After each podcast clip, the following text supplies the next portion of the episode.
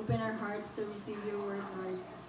Um, whatever hindrances in our mind, Lord, we lay it at your feet, Father. We